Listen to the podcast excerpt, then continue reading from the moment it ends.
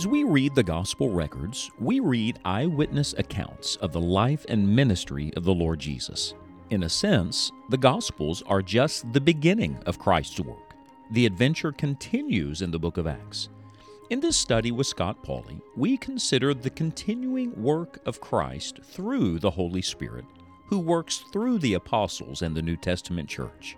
Now, let's get in on the adventure. Sometimes we have the idea that if you're going to serve the Lord, then you've got to go halfway around the world to do that. I want to tell you today the will of God is not always distant. Very often, it's right at hand, it's right in front of you, it's right where you are. In fact, my experience has been that people who will not serve the Lord right where they are probably won't serve the Lord if they go halfway around the world because serving the Lord is not about geography or assignment, it's about your your attitude towards God. We return to Acts chapter 6 to look at one of these first servants in the New Testament church. I've said to you already that there are two of these men who are emphasized. Uh, one of them is Stephen. We'll come back to him because his story actually continues in the chapters that follow. And the other is Philip. He's only mentioned by, by name in Acts chapter number 6, but he's going to pop up again later in our study in Acts chapter 8 and in Acts chapter number 21. In fact, he will be the, the last of the first deacons uh, that we read anything about. And from just a, a quick overview, may I give you the bird's eye view of Philip's life today? Uh, full disclosure, Philip has become one of my all time favorite uh, New Testament characters. He was an evangelist, so I can identify with that. Uh, but just reading and meditating about his life, I'm learning so many things about serving the Lord right where you are, meaning wherever you are at this moment, that is the place of God's assignment for you. Now, let me show you what I'm talking about. Acts chapter 6 and verse number 1, the setting is Jerusalem. Now, the setting is is the hometown. It's it's their own city. You see, you, you don't begin serving the Lord in some far off place. You begin right where you are. And so, verse number five says, saying pleased the whole multitude, and they chose Stephen, a man full of faith and of the Holy Ghost, and guess who's second on the list? Philip. Let me ask you a question. Would the people that know you best say that you really are the servant of the Lord? Uh, these these men had God on their lives, but they were chosen by the church. Would the people that live with you, that know you, say that man, he's a servant? That man just wants to be a blessing and be a help and be used right where he is. In our last study, we talked about the people God uses. Well, here's one of them. His name is Philip, and God used him because he was willing to serve the Lord right where he was. Let's take the three places where he is found in the book of Acts. First of all, Acts chapter 6, right where we've started. And I would say this he was willing to serve God in his own church. That's a good starting place. Uh, it's not in some far off distant land where the Lord wants to begin to use you. He wants to begin to use you right where you live, with your family, with your friends, with your coworkers, in your local church, in the community where you are. Where are you today? In the good providence of God, where are you? Well, that is exactly where this man began. He began to serve the Lord right where he was in and through his local church. And if I could make this application, I would say to you be a willing helper and be an answer to the problems. And problems come. That's the context of Acts 6. There was, there was contention and strife, happens everywhere among good people, among God's people.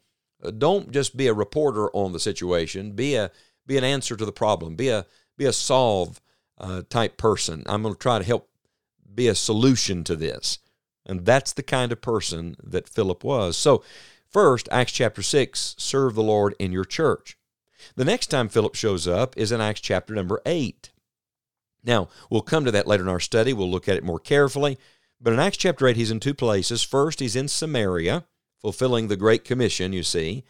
And then he's out in the wilderness talking to an Ethiopian eunuch. Do you know what he does in both of those situations? He simply gives them Jesus. He gives them the good news of Christ. He preaches the gospel. He's a witness. And so, first, serve the Lord in your church, and then, secondly, serve the Lord in the world. In this world where we're called on to live, in the place where you work, in the places where you travel, the place where you go to school, the place where you live, around lost people who need the gospel, just give them Jesus. In Samaria, he was dealing with outcasts, the unwanted, according to the Jewish people. Look for the outcast. Look for the unwanted. Go after them for Christ. In the wilderness, who was he dealing with? An individual, an Ethiopian eunuch. You see, everywhere he went, he was preaching Christ. And every person he crossed paths with was a gospel appointment for this man. Oh, if we all could live this way, if we could get the blinders off of our eyes and be more alert to the souls around us, think what God could accomplish in our world if we would be willing to serve the Lord right where we are. And then the final mention of this man to me is one of the most significant because the last mention of Philip is in a place that I visited not too long ago, Caesarea by the sea, right on the Mediterranean. It was his own home. It's found in Acts chapter number 21, verse 8 and 9. It's the last mention of this first deacon. And guess what he's doing? He's raising his own children to love and serve the Lord. Uh, he has four daughters who have kept themselves pure and clean and are willing to speak the word of God themselves. And he uses his home as a as a home base, if you will, for Paul's missionary team on one of the travels. He he opens his household up to the work of the gospel. He connects his family to God's work in this world. Could I recommend to you that if you're going to serve the Lord right where you are, you have to serve not only in your church and not only in the world as a witness, but you have to most of all serve the Lord right in your own home. Teach your children the things of God. Pass on something to the next generation. Connect your family to what the Lord is doing in this world.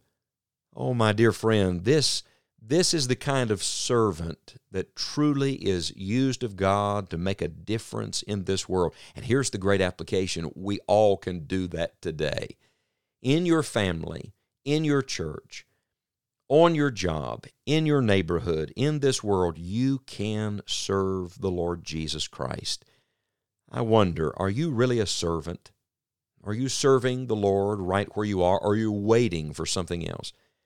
years ago, I remember saying to my pastor, Pastor, I hope someday God will use me like He's using you. And I'll never forget what he said to me. He said, Scott, there are two kinds of people in this world. There are those who use God, and there are those who let God use them. I think too many days we've all tried to use God for our ends, for our ambition, for our gain and our comfort. Let's turn the thing around. Let's turn it all upside down and inside out today. Let's say to the Lord, Lord, I'm your servant.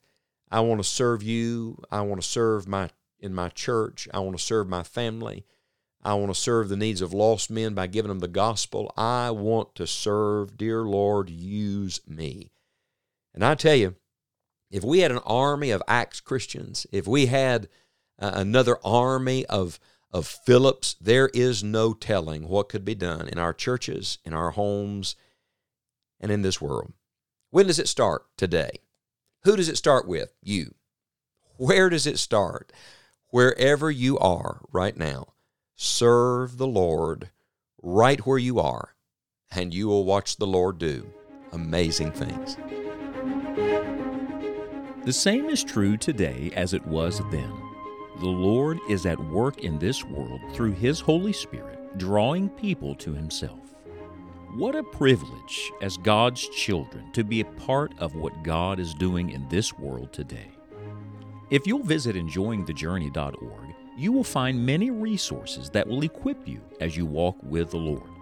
You will find previous podcast series and episodes, full length Bible messages, and a topical search engine that will aid you in studying Bible subjects.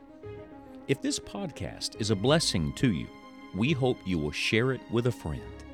Be sure to join us on the next episode of this continuing adventure through the book of Acts.